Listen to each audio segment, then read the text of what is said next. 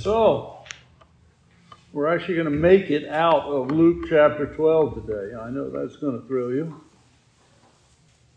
We're going to make it to Luke chapter 13, but don't go there because we're going to start in Luke 12. So we're going to start uh, at verse 35, uh, but we're only going to spend a couple of minutes there, and then we're going to move on to chapter 13, Lord willing. Uh, thank you, Les, for the prayers. I need them, oh, really. We ended last week with a warning from Jesus to his disciples. We've been spent, I, I, think this is the fourth, it may be the fifth Sunday in a discussion to those of us who claim to be followers of Jesus Christ. And he ends with this warning. Uh, it's actually uh, four verses that I'll share with you uh, for those of us that would follow Jesus. Let your loins be girded about and your lights burning. And ye yourselves be like unto men that wait for their Lord, and when he will return from the wedding, that when he cometh and knocketh, they may open unto him immediately. I've often joked, you know, the Bible tells us in Revelation chapter 4 and verse 1 that John looked up and saw a door opened in heaven. He heard a trumpet blast and he heard a voice that said, Come up here. And I've often thought, gee, I wonder if I'm going to look back and see if my boat's okay as I'm flying through the air. You know, I think, uh, turn to a pillar of salt and drop to the ground and shatter into a million pieces? No. I, I think it's going to be too quick for me to even think. He said, Blessed are those servants who the Lord, whom the Lord, when he cometh, shall find watching. Verily I say unto you that he shall gird himself and make them to sit down to meat. Now remember, he wanted us to gird ourselves as a servant, as a worker, ready to move. Now he's going to gird himself as a servant and make them to sit down to meat and will come forth and serve them. And I believe that's a reference to what we call the marriage supper of the Lamb, which I believe the church will celebrate during that period of time we call the tribulation. Uh, and uh, I, I, think there'll be a great celebration for us up there at that time. Although I don't know that there's any prophecy that tells you specifically that the marriage supper of the Lamb will be during the tribulation period. I've just always heard it that way, and I'm not even sure at this point why I've heard it that way. And if he, talking about Jesus, shall come in the second watch or come in the third watch and find them so blessed are those servants that are waiting, you see. The point is, we are to be ready to go. We're to keep our candles burning. We're to keep our witness bright. We're to stay faithful to Him. We're to stay true to Him. We're, we're to be ready to give an accounting of ourselves to Him and to others as to why we have faith in Jesus. We were to be like men who wait for their Lord and so that when the Lord returns, we're ready to go. We're ready to go. Boat or no boat, we're ready to go. You know, I say to those servants, I will gird myself and serve them. Wow, what a promise. Now, Paul speaks of that. Um, those of us that are anxious, Paul is about to be offered in 2 Timothy. He's about to be murdered by uh, Rome. And he's in a prison as he writes these words. And he says, Henceforth there is laid up for me a crown of righteousness, which the Lord, the righteous judge, shall give me at that day. And you know, you think, well, that's true. I mean, I, I have no problem with the thinking that, that Paul's going to get a crown. He's probably the greatest missionary that ever lived. Uh, it, it, it, certainly not not the greatest preacher because Jesus was the greatest preacher. And if you think of Jesus as a missionary, I rarely do, but when you think of him, he was on a mission. I remember uh, Dr. Gray Allison used to say in seminary, he said, God had one son and he, he called him to be a missionary. And I, I don't, I don't know if I, I buy that philosophy, uh, but he was definitely on a mission. Uh, but I, I, think Paul is certainly one of the greatest uh, human missionaries and preachers that ever lived. But what surprises you in that verse is the end of it. And not to me only, but unto all those also that love is appearing. There's a promised crown for those of us that look forward to the second coming of Jesus Christ and stay true. That is the point. Now, interestingly enough, it's at this point that he turns and starts to talk to the people. I put that in red not, not because Jesus said it, actually, Luke said it, but just to highlight it for you. Uh, and he said also to the people. Now, we've been 53 verses talking to the disciples. And now we're finally turning to the people. Now you have to go way back in your memory, and I didn't go back and look, so I can't give you the verse reference. But there, way back in the beginning, there were people that wanted him to show them a sign. He was arguing with the Pharisees in the beginning of this chapter, and it said, and the people were seeking also for a sign. And so you got to keep that back tucked in the back of your mind as to why he actually seems I don't know, maybe I'm reading too much of my own emotions into it, but he seems to me to be a little irked with these people. Uh, now, you'll call that this all started in, in a Pharisee's breakfast or brunch invitation, and a huge mob of people gathered around. And that word there to the people is actually, Luke wrote to the multitude. Uh, when you see a cloud rise out of the west, straightway you say, There cometh a shower, and so it is. You look at the sky, and you know it's going to rain. And when you see the south wind blow, you say, There will be heat, and it cometh to pass. Now, probably this isn't what they were hoping for as he turned to them and thought, Well, now it's our turn. But it wasn't pleasant what he has to say. You hypocrites. I, I don't know. I could never be that bold. I, I don't know how people can do that looking at hundreds and hundreds of people and standing in the midst of a massive crowd, some of which already hate you to begin with, and then turning around and telling them the truth. He isn't being hateful, he's actually acting in love. And sometimes it's much harder to tell someone you love or care about the truth than it is to just say, Oh, you're doing all right. You're going to be okay. Yes, Aunt Bessie's in heaven. I know she's dancing with the angels. It's much harder to be truthful and tell people where they're really at. And to pull those words out of your throat is very difficult. But Jesus was able, well, because I guess part of this was a certain aspect of his mission. Ye hypocrites, ye can discern the face of the sky and not the earth. How is it that you not discern, and of the earth, I'm sorry, and how is it that you do not discern this time? And I, I don't know how much you know about Old Testament prophecies of the Messiah, but the Old Testament specifically said when the Messiah would come. And in Daniel, he even gives them the date. If they can count on their fingers, they'd be all right. Well, I think if my memory is correct, it's 183,883, so that's a lot of fingers. You'll be back over them a few times. But the point is, he actually did give them a time uh, when they could look for their Messiah. And a lot of them were looking for their Messiah. But he's rebuking them there because they can tell the weather, but they can't tell who he is. You look at the sky and you know it's going to rain, but you can't tell what time we're in. They hear his words, they see his actions, and they want more proof. What do they want for a sign? I mean, he's already just healed a person, and he's going to heal another one in just a few minutes after this sermon. And uh, yet, they want more. I, I, don't know what they want. Maybe they want the fish and the chips that were in Galilee that day when everybody sought for a sign, and he fed them more than they've ever eaten before. He also says to them another thing they don't want to hear yes, and, and why even of yourselves, judge ye not what is right. Now, he's in trouble with the Pharisees for healing on Sunday. And he's making the argument that the needs of people come before the needs of the law. He's going to heal another woman, as this passage continues. Uh, I'm not going to continue that far, but as this passage continues, he's going to heal another woman on a Sabbath day in the synagogue, and the arguments are going to fly over that whole violation of the uh, mitzvah I forgot the word now. Wrong.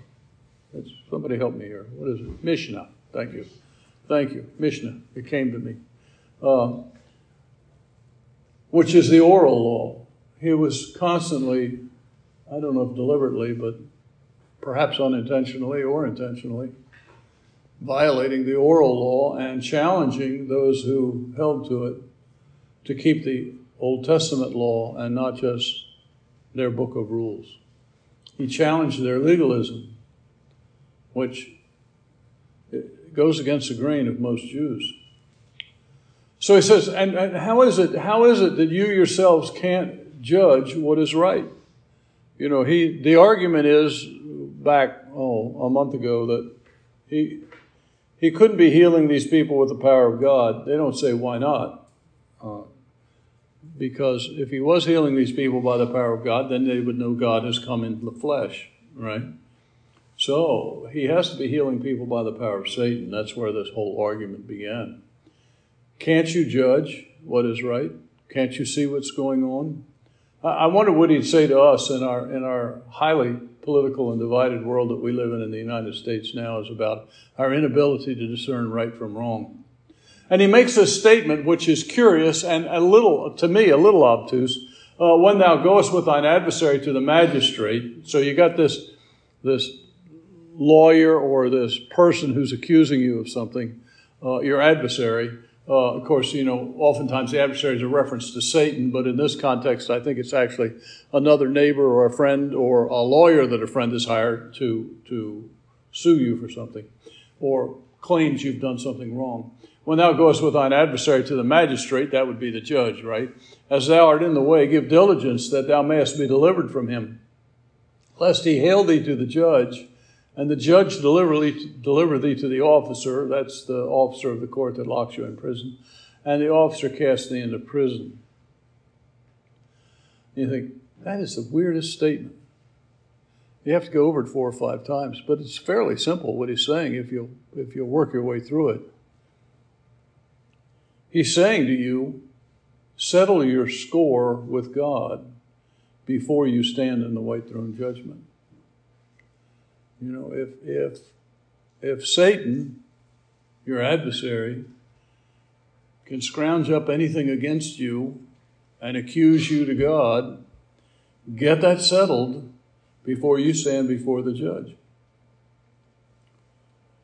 Because he says, I tell you, thou shalt not depart thence till thou hast paid the very last mite. Now, the mite is a tiny little fleck off of a penny, so it's a very small piece of money.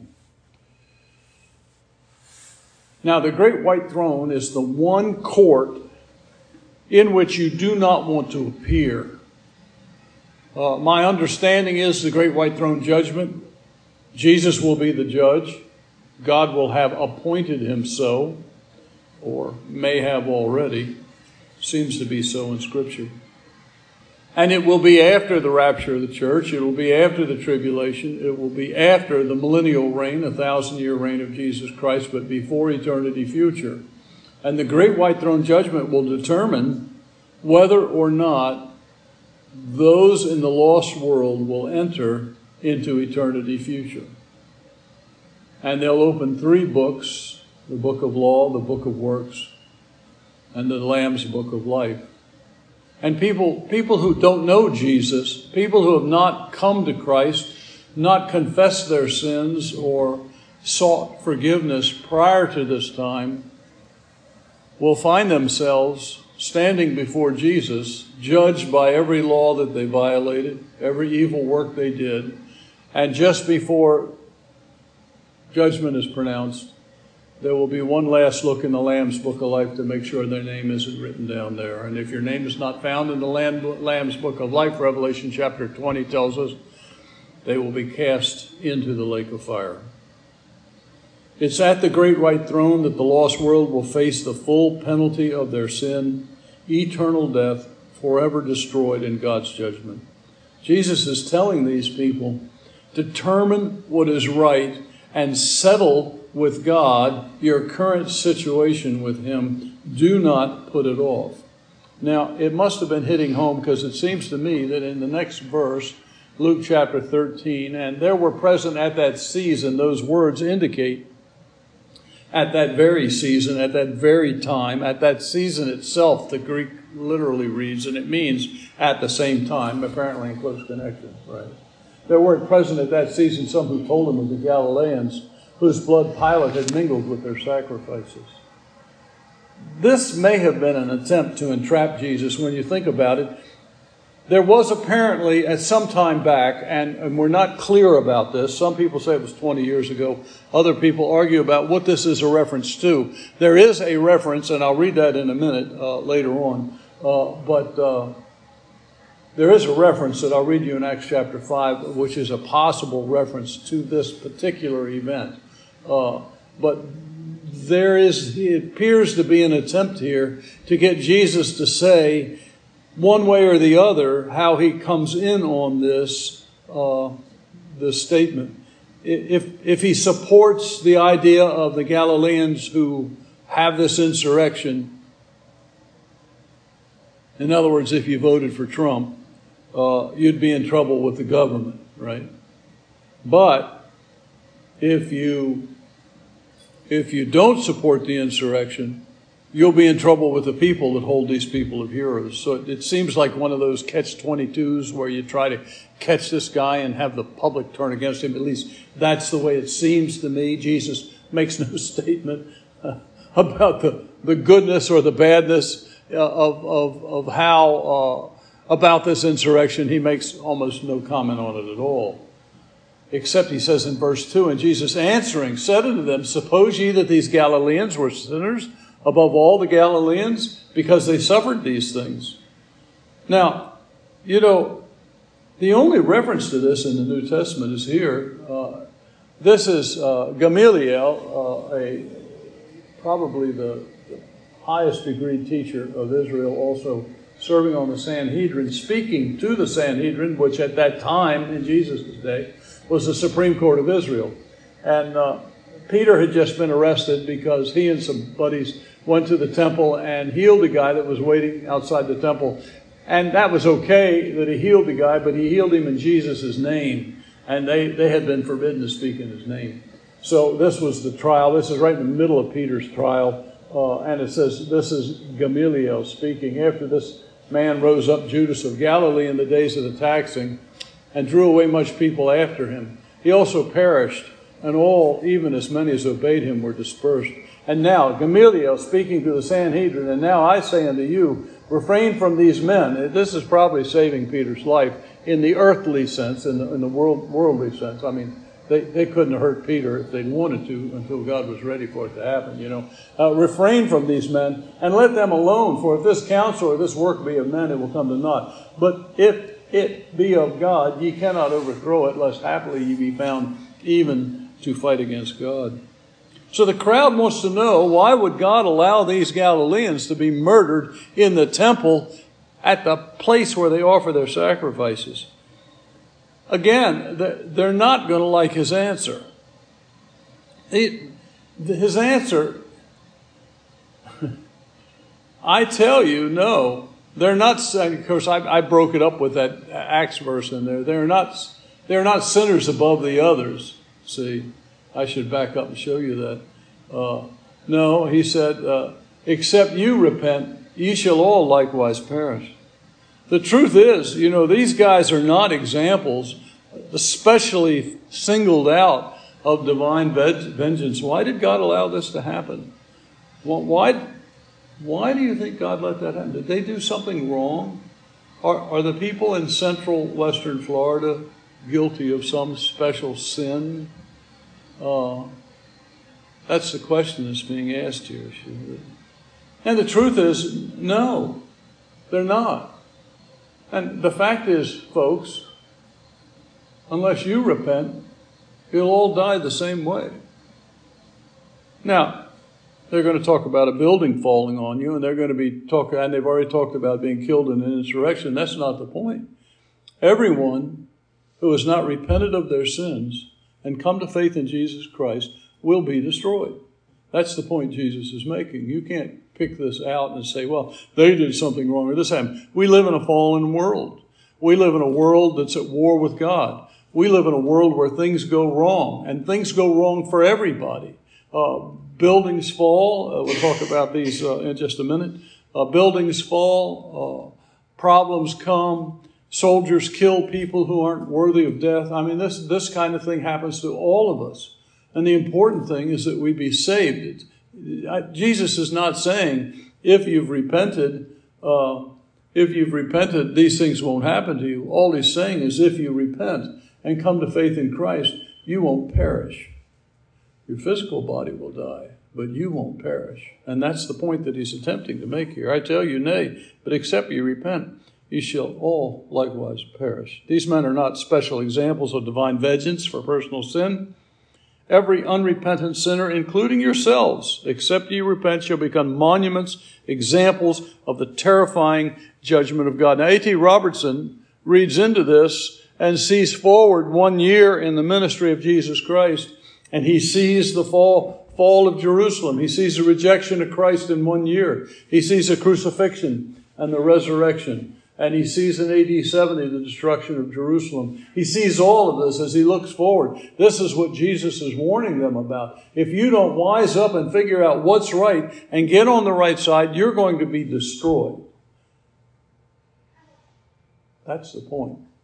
Now, whether or not, you know, you get hit by a car, run over by a bus, hit by a train, or have a heart attack, it really doesn't matter. What matters is what happens after the heart attack. I remember asking a lady one time, I forgot her last name now. Her first name was Jill. She had just retired. I said, Joe, do you have any plans after your retirement? And she goes, Huh? do you have any plans after your retirement? Uh, I think I'm going to be dead. I hope not. I hope you're going to be more alive than you ever were. You know.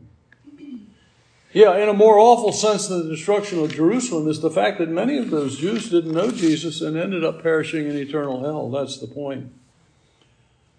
Then Jesus brings up an example of his own, uh, or those 18 upon whom the Tower of Siloam fell. And I haven't done enough research. I don't know anyone that's actually talked about what this event was. Apparently, in my mind, it was a construction accident that everybody was talking about that was in the news that day. I, I don't know that. I'm just guessing. I don't want to pretend like I know something in the scriptures that I don't. And slew them. So th- these guys, uh, I'm thinking that tower fell on them and killed them. I'm thinking they were working on it, but I don't know. Think ye that they were sinners above all men that dwelt in Jerusalem? I tell you, nay. But except you repent, ye shall all likewise perish. I want to talk about repentance just for a minute because I want to talk about what it is. Uh, the word is almost always rendered with different endings metanoeo. Uh, noeo is, we get our word gnosis, and we, we have churches that are called Gnostic churches because they have the knowledge. And any church that claims that they have the knowledge, the only knowledge, the only way, the only ones, they're, they're rooted in the old, old teachings of Gnosticism very much alive today. Meta means to turn or to change. So it means to change your knowledge, to change your mind, to turn around, to change how you think about things. Uh, and you tell someone you have to repent, a lost person, you have to repent of your sins. Well, they don't see what they're doing as sin they don't see the wrong that they're doing. This is what Jesus is accusing them of. You don't see. You can, you can tell the weather, but you can't tell what's going on in your own life. See, I, I remember I, I, I, was a one pack a day and then a two pack a day, and I was working my way up to a three pack a day smoker when some guy on the radio said it's it's been proven now that smoking causes lung cancer, and I, they'd mumbled about it before, but now now it was official. And I remember looking over at that carton of cigarettes that I kept on the dash of my pickup truck, and I remember thinking, they're not my friends.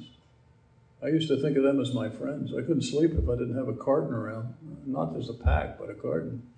And I, I changed my mind about smoking that day. I didn't quit that day, but I changed my mind. It's a good illustration. I don't mean that smoking is a sin. It's not good for you. But if we made everything that wasn't good for us a sin, there wouldn't be much we could do, would there? Um, certainly wouldn't eat that cake in the back later, um, would we? But the, the point is, I changed my mind that day, and that's what repentance is. But it doesn't come from inside. I didn't work that up in my mind. It came from the outside, and that's what I want you to see. God gives repentance. So if you can't see it, if you can't see your sin, if you can't see what's going on in your life is wrong and the things you were doing was wrong, you know, I used to steal from hardware stores all the time. And if I got out the door, I felt like I'd made it. It was a great victory to me. It wasn't a criminal act until I became a Christian. Then, when I stole from a hardware store, I felt terrible, which was interesting because that's how I realized that God was doing something in my life because all of a sudden the things that I loved doing were loathsome. Something changed. It changed from the outside. This is Peter speaking in his sermon. Him hath God exalted, talking about Jesus with his right hand to be a prince and a savior. We all talk about Jesus as savior, but he also gives repentance to Israel and forgiveness of sins. We, we can't bring repentance to ourselves. It's getting a little Calvinistic in here, I know. Uh, this is Paul talking to Timothy, who's a young preacher man, and the servant, that would be Timothy, that would be you, me, and the servant of the Lord must not strive. We must be gentle. We can't get in big arguments with people about their lostness. We have to be gentle unto all men, apt to teach. We have to be patient, in meekness, instructing those that oppose themselves, because they don't know they're opposing themselves. See, they're destroying themselves, they don't know it. If, if God, peradventure, will give, where does repentance come from? If peradventure God will give them repentance to the acknowledging of the truth, and that they may recover themselves out of the snare of the devil who are taken captive by him and his will. It's a fascinating thing here because, you know, Calvinist says, you know, repentance comes from God, and it does. But once you've received repentance, once you see your lostness, once you see your fallenness, making up a word here, we must recover ourselves out of the snare of the devil. We have to turn from that. That's, that's the beginning of repentance. See, when our mind starts to look at that carton of cigarettes and realize that's no longer my friend, that's my enemy, that's the birth of repentance in the mind of a lost sinner, and we begin to see ourselves as fallen. And then what happens is, at least in my own personal experiences, then I say, well, then I'm not going to do that anymore. I'm not going to this and I'm not going to that and I'm not going to do this other thing. But we find out that the more, the longer the list we make, the more impossible it is to keep it. And the harder we try, the more we fail. And we find ourselves reading Romans chapter 7 and saying, oh, Paul had the same problem. The more I try, the, the harder I try, the worser I get. I know it's not a word. Romans chapter 2 and verse 3, and thinkest thou, O man, speaking to the Jews now, Paul, in Romans chapter 2, thou that judgest them which do such things, that thou, thou doest the same, that thou shalt escape the judgment of God? Or despisest thou the riches of his goodness and forbearance and long suffering, not knowing that the goodness of God leadeth thee to repentance? All the great things that God had brought in my life, all the good in my life came from God. All the bad in my life came from my sin. That should lead me to understand there's something going on here. But after the hardness and impenitent heart, unrepentant heart, treasures up thou to thyself wrath against the day of wrath. The longer we put it off, the worse we make our situation with God. And the revelation of the righteous judgment of God. You can spell that great white throne, who will render to every man according to his deeds. It has to be according to his deeds because there's no blood of Christ covering him. It's a sad state of affairs, but the truth is repentance comes from God. It's a gift from God. It begins when we begin to acknowledge the truth. God's goodness in our lives should bring us to repentance, and the more we resist God, the more of his wrath we will face. And then Jesus tells a parable. I'm assuming this is all sequential. From the beginning of verse 1 of this chapter, it's all sequential. And if I'm not mistaken, it actually trails back into the chapter before it with the invitation for breakfast with this Pharisee. And I'll tell you what, if I'd have invited him to breakfast, for a quiet little breakfast and it turned out like this with the whole city standing around, I might have thought twice about inviting him the next time. Because I'm telling you, he's, he's done nothing but offend everybody in the room. I wonder if anybody's even eaten anything.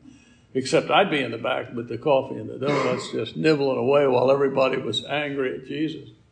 And he spake also into this parable A certain man had a fig tree planted in his vineyard, and he came and sought fruit thereon and found none. You know, I, I, don't know if this is true, but in your Bible study, you might try to notice. I've, I've been told uh, every time he, it's a certain man or a certain king uh, that it's a parable, and every time there's a name, it's not a parable, it's a true story. I don't know if that's true, but it's an interesting observation. And he said unto the dresser of this vineyard, Behold, these three years I have come seeking fruit. I've heard people cynically say, well, it takes three years for a uh, fig tree to bear fruit. Well, I think the farmer knew that. I'm assuming he came on year four, five, and six, these three years, not year one, two, and three. Looking at this little tiny tree thing, why aren't there any figs on you? You know, I, am assuming that we're in the uh, fourth, fifth, and sixth year. He said to the dresser, Behold, these three years I come seeking fruit on this fig tree, and I don't find any. Cut it down. Why cumbereth it the ground? Why should I let it take up space in my vineyard? Now, I don't know if you see the threat in that, but there's a terrible threat in that because the fig tree represents Israel. And cut it down is a terrifying thought when you realize that for 2,000 years Israel lost its nation. It was promised that God eventually, before the end of time, would bring them back, and He did. 1948, He brought Israel back, and Israel became a nation, and all of us who know the Bible started to get excited. Well, I was two years old. I wasn't too excited. But a lot of people who knew the Bible started to get excited because Israel, who would never become a nation, has become a nation, and we knew that the end times were swinging into gear. Clearly, the Jewish nation is meant by this parable of the barren fig tree. The withering of the barren fig tree will prove it later, because a year from now, curiously enough, do I have it here? Yeah, yeah. One year later, from this parable, all right, one year later, Matthew records this event.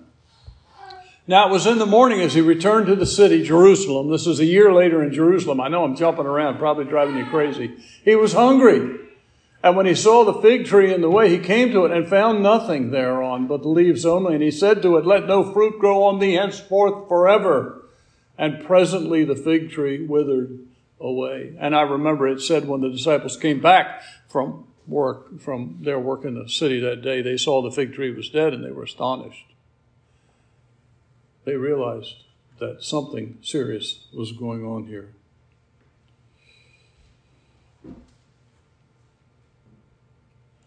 This is the farmer. I didn't do anything, it? My clicky thing is broken. There we go. This is the farmer. I, am back in the parable now. The farmer says, Three years I've tried. How long was Jesus' ministry? Three and a half years. Interesting parallel, isn't it? Farmer said, Three years I've come here looking for fruit. I haven't found any. Cut it down. Actually, he said, Cut it out. Uh, but in the Greek it's out, but in our mind, you don't cut a tree out, you cut it down. If I'm hoeing corn, I might cut some corn out. I might thin the corn, but I don't think of bushes and trees. I think of cut it down. Now, the gardener, the farmer, says to the Lord, Let's let it alone one more year. How long was it from the parable until the leaf, the tree, the bush was cursed? One year. The farmer said, Let it alone one year, and I'll dig about it and I'll dung it. I don't know how dung applies to the people of Israel. I don't. I just think that's just part of the parable. And if it bear fruit, well. And if not, then after that thou shalt cut it down. It's an ominous ending to so far 60 some verses of the Breakfast Club. Uh, Israel, you only have one more year, and I'm going to cut it all down. And he did. They rejected him. Matthew chapter 23, he rejected them. AD 70, the Roman legions came in and destroyed the city. And then for 2,000 years, Israel was gone, scattered to the winds of the earth. Now, I can't read this without wondering, first of all,